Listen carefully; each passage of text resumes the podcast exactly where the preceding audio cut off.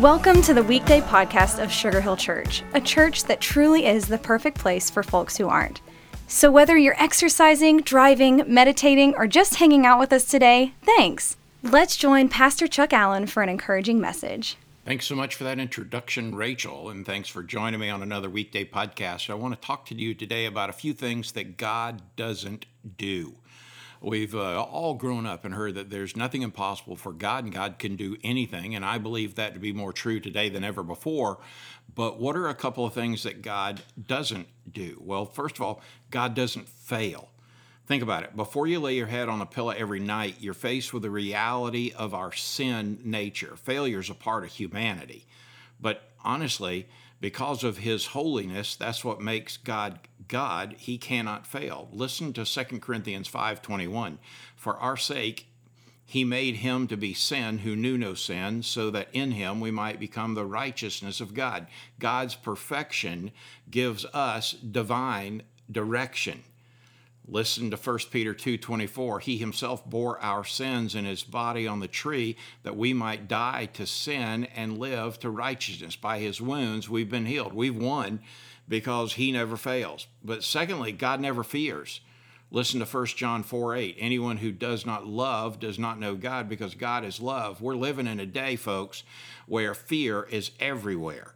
It only takes one look at the state of current events in America today to ignite fear in the heart of even the most faithful people. But God does not fear because, because He is the opposite of fear. The opposite of fear is love, the opposite of fear is peace. You know, a third thing God doesn't do is God never forsakes us.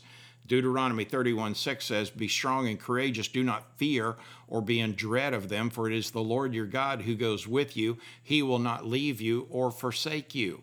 You know, a fourth thing that God doesn't do is God does not misunderstand. Romans 11:36 says, for, for from him and through him and to him are all things, to him be glory forever and ever. Amen. Have you ever felt like somebody completely misunderstood what you did or you said?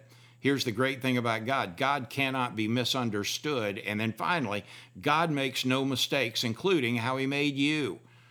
God never had to say, Oops, I didn't mean to do that.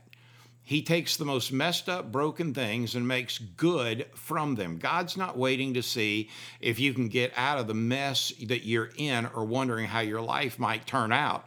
He's working to extend grace and mercy to you in every moment. Romans 8 28 says, And we know that for those who love God, all things work together for good for those who are called according to his purposes. While God can do anything, is a great battle cry. It won't it won't stop saying and claiming, I'm also comforted in knowing that these are some things that God will not do. My friend, go in the peace of knowing that there are some things he will not do. He will not make mistakes. He will not be misunderstood or misunderstand. God does not forsake you, his children. God does not fear, and God never fails. Thanks so much for joining me on today's weekday podcast. Thanks so much for joining us today for the weekday podcast. We would love to see you at Sugar Hill Church for one of our gatherings each Sunday at 9:30 and 11, and we are always streaming live at live.sugarhill.church. Again, thank you for joining us today. Please share these weekday podcasts with friends and family by tapping the share button. Have an awesome day.